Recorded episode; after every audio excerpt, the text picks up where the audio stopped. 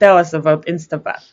So, our long term goal is to be able to give patients and physicians that treat these patients a confident diagnosis of their biopsy at the patient bedside.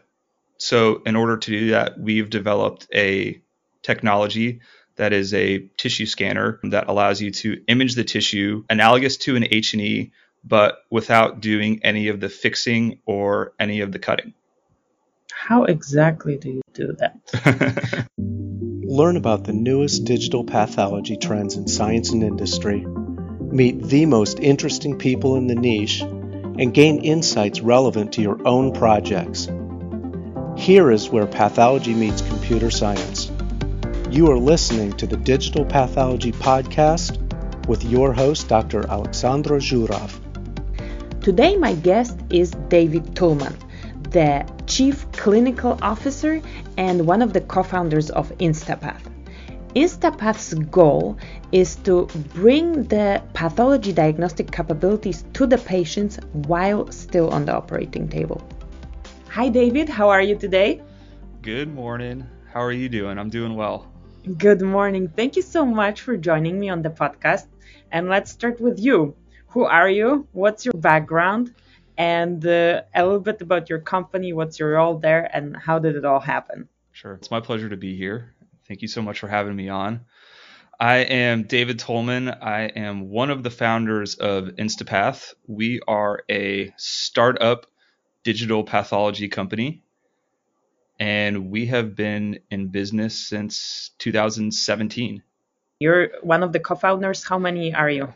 How many so, founded the company? So we have three co founders, and my technical title is Chief Clinical Officer, which is as in these startups titles are sometimes made up. As a founder it means that i do a lot of different things. Primarily my role is the user experience with the product so I'm the person that's in charge of the clinical studies that we conduct, the demos that we do for customers, somewhat of a glorified sales role, a lot of mm-hmm. um, customer relationships and talking to people in the digital pathology space, trying to find um, new applications for our technology. And then on the business side, I do everything for our company from HR to finance to managing our wonderful team. How big is the team? So we have nine employees. We have grown from I guess the three of us to nine over the past couple of years. Uh-huh. And then, of course, we have advisors and consultants that we work with on an ancillary basis as well. So, what is your background? My story is it's pretty unconventional how I got to where I am with Instapath today. Um, I think Instapath is also unconventional in the digital pathology space, but I hear myself saying that yeah. with every guest I interview, but they are unique. Okay. Yeah. So I guess we'll talk about that in a minute. Uh-huh. But definitely. Um, okay. So my story of how I got here, I was I was working at Ohio State University as a clinical trials manager after I um, graduated from college, and it exposed me to a lot of different areas in medicine. And I decided that I wanted to go get a PhD after um, working full time for Ohio State.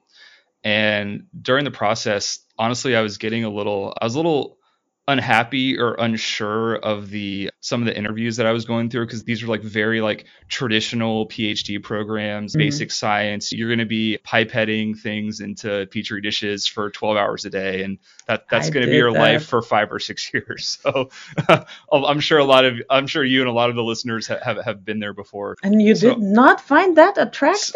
So, so I was yeah. So I, I, I didn't. I was not. I was. I did did not want to go down that path. But this wonderful opportunity came about. it's a really funny story. My dad was sitting next to someone on a plane back when you could travel yes, and, and, fly on a plane safely. So he was sitting next to someone on a plane that was a professor at Tulane University in New Orleans. And um, so they got to talking, and he shared with this professor what I was doing at Ohio State with clinical trials. And the professor said, hey, at Tulane, we have this new PhD program that combines scientific, like biomedical engineering oriented research with business and entrepreneurship. And it is the only program in the country that offers something like that. So he gets home, he was really excited and he tells me about it. And I'm like, this is really cool. I, I, I went on the internet and I, I, looked it up and I was like, I think I'm a really good fit for this. I am super interested in this. This is a brand new program. I'd like to give it a try. So I applied, interviewed, got accepted. It was by far and away my first choice for a PhD program. And I moved from Ohio to New Orleans to start this bioinnovation PhD program. I was part of the second class ever in the world that was accepted to a PhD program like that. And while at Tulane, I joined a biomedical optics lab where I met my business partners and we developed the technology that is the basis of Instapath. Mm-hmm. And during that time, my business partners and I, we got some funding from the National Science Foundation, a grant called I-Corps to do a customer discovery for our market, like how the technology would be best used in the healthcare marketplace. And that led us to essentially forming a digital pathology company, spinning it out from Tulane University, licensing the technology to the company, raising money, and Instapath was born. So that sure was a successful PhD program. and we also uh, did graduate and get our PhDs in the process. So we were graduating right around the time that Instapath, we were spinning out Instapath. We were, it was like it was happening simultaneously. So Instapath, I assume it has something to do with instant pathology. Yep. Tell us about Instapath.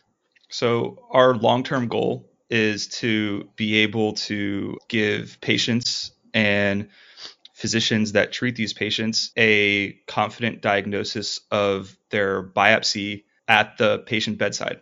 So, in order to do that, we've developed a technology that is a tissue scanner that allows you to image the tissue analogous to an H&E but without doing any of the fixing or any of the cutting. How exactly do you do that? or obviously it's your proprietary technology, but just given an, an image, how is it done? It's not right. whole, it is tissue imaging, but it's not scanning tissue slides. How do you Correct. do it? Yeah, so it's it, it, it is scanning a, a piece of fresh tissue that is uncut. We do have a patent on it, but all of that is published now. So please Pe- tell us whatever you yeah, can reveal. Yeah, people. Us. Yeah, I can tell a decent amount. We did publish a decent amount on this in academia while we were at Tulane and I'm still continuing to publish on it based on our. And I can link studies, all but, those resources yeah. uh, down in the show notes. And but the uh, on a high level, the way it works is we use uh, a technique called optical sectioning microscopy, which in principle you shine light on a thick piece of tissue and you you use algorithms and manipulation of the light to reject the background light that's coming from the, the thickness of the tissue, which would, in a normal microscope, cause the tissue to look out of focus. But what that allows you to do is virtually cut the sample as opposed to physically cutting it. So um, we make that thick piece of tissue appear like a five micron section of the surface. And we use a, a fluorescent staining protocol that is analogous to H&E to make the final image actually look like an H&E. Okay. So it's virtual mm-hmm. H&E. Wow. That's why I say this is different than everything else.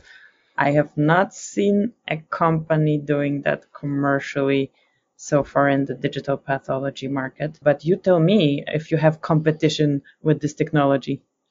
There are certainly there are companies that are emerging from academia, just like we did. Many of them are in a similar stage as us. A couple of them may have even started earlier than us. There are different types of, just different types of constructions of uh, microscopy technologies. But the overall goal is can you get an H&E or can you do histology without, with bypassing the fixing in the cutting process? And I think that there's, I think the competition is good for the space because I think it's going to make all of these companies innovate and have better solutions. Some of them, some of the companies with these microscopy technologies, there's trade offs. So, for example, our company, we optimize imaging of the surface of the tissue and we try to do it as fast as possible and give the pathologists or the users the thinnest images possible without, you know, losing any of the resolution. Whereas other companies may choose to sacrifice on speed, but improve, but do like more 3D imaging or 3D reconstruction. Mm-hmm. So I think long term, there's probably a place for all of these companies in the marketplace. And what Instapath is focused on, in addition to the speed, is the workflow and the user experience. So our goal is to provide our customers an end to end solution. So not just the microscope itself, but the means to automatically stain the tissue, image it, upload it to a remote viewer, and store the images on a cloud. And we've been able to build all of those things. So you do have a microscope, you do have a kind of staining. Can you mm-hmm. quickly, briefly say how does it differ from the classical H&E tissue processing? You already said there is no paraffin embedding, no mm-hmm. formalin fixing, but the other steps. So the really the other difference is the stains that we use, they're fluorescent. That's that's how we get the contrast that's analogous to H&E. For the hematoxylin analog, we use a, uh, proprietary nuclear stain that's uh, fluorescent on one of our wavelengths that we've built with the system. And then for the eosin analog, it turns out that eosin is fluorescent and it is compatible with our system. So we actually use real eosin to stain the tissue. So it's a pseudo H&E, but one of the stains is eosin, which I think is pretty cool. And mm. what's also important is that we use we, we found a way to use water-based stains, which we get asked this all the time. Are your stains based in ethanol because ethanol stains that can be harmful to the tissue for downstream testing. But we, we found a way to avoid doing that. So we've got the pseudo virtual H&E, whatever you want to call it. We've got the optical sectioning microscopy that gives you the no fix, no cut histology. And then instead of having physical glass slides, we have digital images that are stored on a cloud and on a remote viewer that you can use to navigate through the images, zoom in and out, annotate, share with your colleagues. And how are those images acquired? The images are acquired through the microscope. Okay. Mm-hmm. Yeah. So it is a as a camera on your microscope. Yeah. Yeah. So the, mm-hmm. yeah, they're the camera camera on the microscope. So you say you optimize for speed.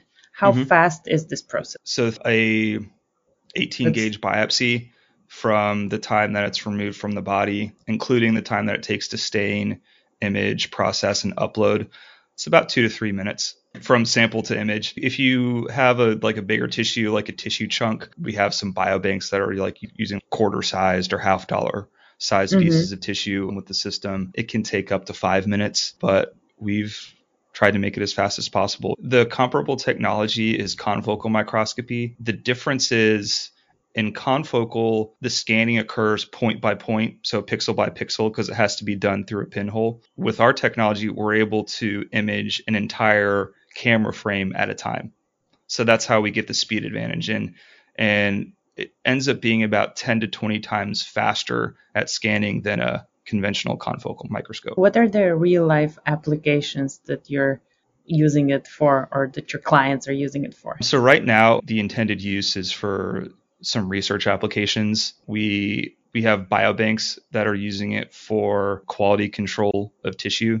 So what happens is, is they get these chunks of tissue from surgical procedures that would otherwise be thrown away, but they they want to freeze the tissue for their researchers to use in the future. And one of the issues traditionally with that process has been well, if you want to do that, you have to know what's in the tissue. So you have to cut it, stain you have to cut, you have to under you, the microscope. Yeah, you have to basically destroy half of it to see what's in it. What if the other half doesn't have the tumor cells in it that you that the the half that you destroyed does? Then your researcher is out of luck. So what we allow our biobanks to do is non-destructively get an idea of the tumor content and preserve the entire tissue. Other re- research applications, people are, use, are using it for a low-cost confocal microscope, confocal microscopy. The technology is a little expensive, and people, uh, researchers, don't always need all of the bells and whistles that comes with it. So with our system, customers can use it as just like a,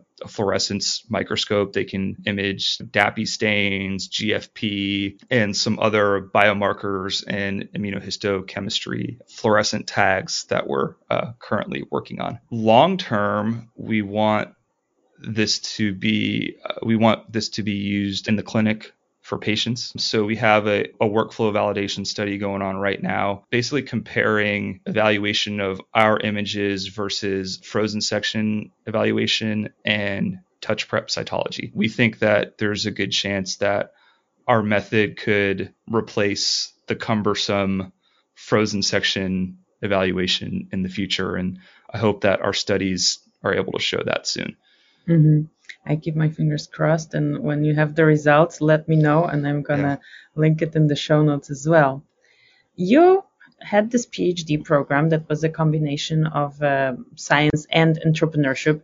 So mm you basically were trained in setting up a startup. Right. But what do you wish you had known before you started that was not taught to you uh, at your program? was there something that you know oh if i knew that this path would be less curvy or faster? Just i wish someone would have told me how long it takes to get a contract done with a large hospital organization. Uh-huh. yeah I, I don't know what else to say about that. It just it takes a long time. And it's a valuable insight. And was there something that didn't go well? Something a failure that later turned out to be a good learning experience for you, but at that time you thought, oh. Yeah, there's been several. The funniest one, there's a couple funny ones. This is how I learned not to be bashful about approaching people for meetings. We're trying at this stage of our company, we're trying to get as much feedback from potential users of our system as possible. And in order to do that, we need to get uh, a lot of meetings and a lot of demos. Early on, when we were doing our large scale customer discovery, we were traveling all around the country. And from this program, we actually had a, a quota of, of people, of pathologists that we had to talk to per week. Mm-hmm. And or else we would get in trouble. We would get in trouble with the program and like potentially get kicked out of the program and not be able to continue our discovery. So there was one week where we were a little we were a little low on numbers, and I was just like, trying to find potential users, potential pathologists to interview about how they might use our technology. I was in Los Angeles that week because I had because we had some meetings with other pathologists, but our numbers were low. So I went to a, a hospital in Los Angeles, didn't have a meeting set with anybody. Just walked into a- I just walked in. This hospital was a little bit more locked down and secure than most other hospitals are, but I, I so there was so security stopped me at the front and they asked who I was here to see. And I just had I had looked up on the internet. I had the name of a pathologist like in my mind. So I was like I'm I'm here to see this person. I like I just made it up. I have an appointment with this person. And so they let me pass. And so I was going door to I was literally going door to door in the pathology department trying to find no trying to find anybody that I could talk to to like get an interview to get some feedback about how they might how they might use our product. Anyways I ended up getting kicked out of the hospital and and it but it was fine. It was like there weren't like I wasn't doing anything I wasn't doing anything bad. I was just trying to I was just trying to talk get honest feedback about our system and there were no long-term consequences of that. I have since I actually have been back to that hospital invited once and they didn't remember kicking me out the first time. I learned that in order to develop relationships, you can't be bashful. You have to take risks. You have to be somewhat aggressive when it goes to reaching out people because because you never know. Through that method, we've developed a lot of really cool relationships with pathologists that I if I had probably not if I had not learned that lesson, I probably would have been too scared to approach. Uh-huh.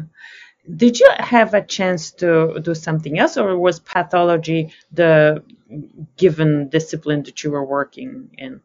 And I'm asking that because I want to know why pathology.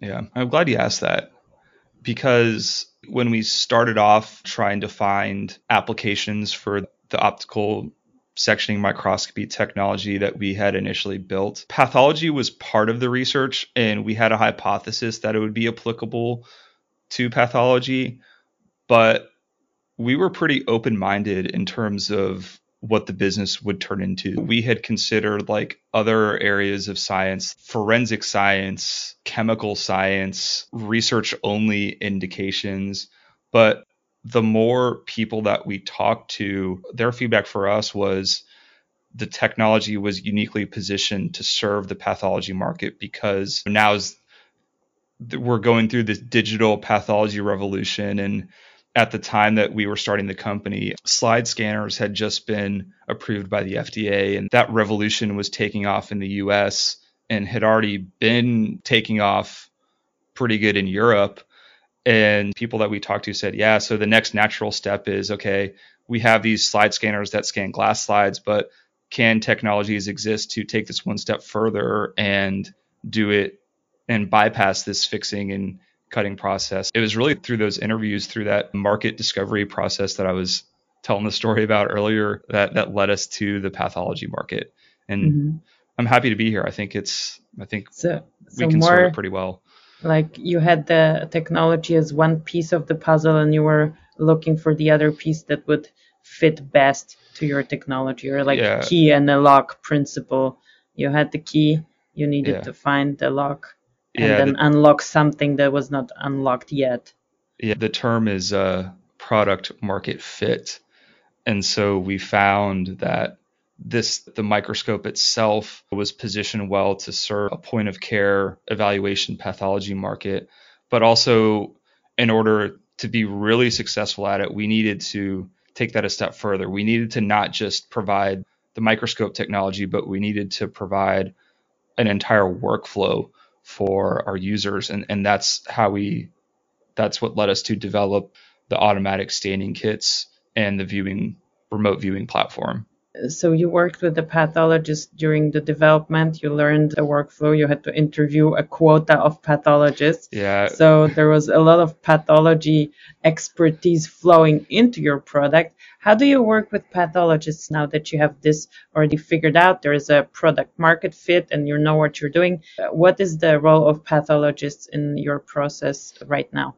Oh, it's still very important that, and it's a little hard to do now because of COVID, but it's still very important that I am able to go to the hospital and see not only the the pathology evaluation part of it, but also see the the surgical or interventional radiology element to it. Not so much now because of COVID, but I spend a lot of time in interventional radiology biopsy suites, just tracking a piece of tissue from the time of removal to the time that it's on a glass slide and mm-hmm. I've, I've done that so much. Now I do have a I do have a pilot going on at one of the hospitals um, that I'm working with here in Houston, where I'm still able to do that. But we're living in this virtual world. I do a lot of virtual demos with pathologists, and that mainly entails showing them our image library because we've taken images of all sorts of different organs and getting their thoughts on image quality, applications, other like disease types that we need to try to target. So really just trying to build up our library of good images with our technology and working with the pathologist to get feedback so we can keep improving the quality. So you have the technology at the core of your business and then mm-hmm. the user experience that you're optimizing. Obviously, user experience, there can be a lot of innovation um, right. as those software capabilities, virtual capabilities evolve. Is there a way to innovate on your technology as well, or is this um, a lockdown thing that is going to serve you forever and you're going to be building around it? How do you approach innovation in those two aspects? We're always going to innovate. We're going to, I, we released like, we released a very early prototype of our system into the field for test for what I call alpha testing last year, and it was the we were using like a lot of our components were like 3D printed. We manufacture everything in house, like hand screwed together. We the even minimal viable product. minimum viable product. Even before that, I was doing demos with pathologists before we even put the microscope inside of like a box. So if you look at if you look at the product today, it actually looks like a real medical device, Mhm. but uh, about a year ago or maybe a little over a year ago, it just looked like a bunch of wires all over the place. And so that's that's our philosophy is that we're gonna we're gonna try to expose as many users as possible to our system, no matter what state it is. Even if it's an early prototype, it's not the technology is not fully fre- fleshed out or not fully developed.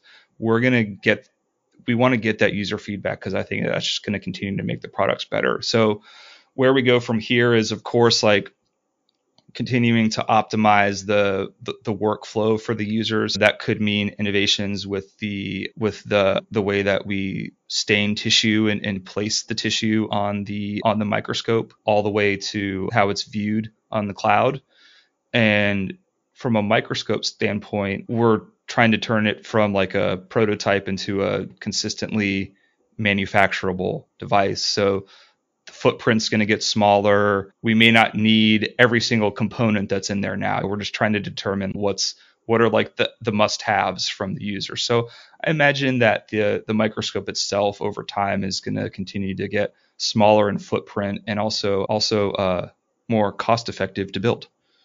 Do you incorporate AI, artificial intelligence, in any part of your process or at any step? Not right now. We have the capability to do that with our images, but we don't have we don't have a true AI expert on our team right now. So in the future, it's something that we want to do, and we're going to have to decide if we want to do that in house or if we want to partner um, Mhm. with some of the other great companies that are out there innovating in the AI digital pathology space. hmm And where do you see AI applications in your workflow, your system?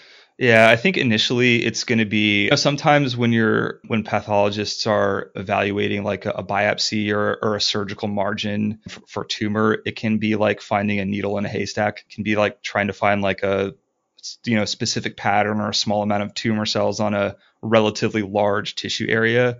So my thought is, can we develop algorithms that um, help narrow down their search for those tumor cells? So I envision a system where not only do you get an image of the the biopsy or surgical margin as a whole, but there's a like a nice box that's around the area that hey you might want to look here. So long for image image analysis, basically. long term.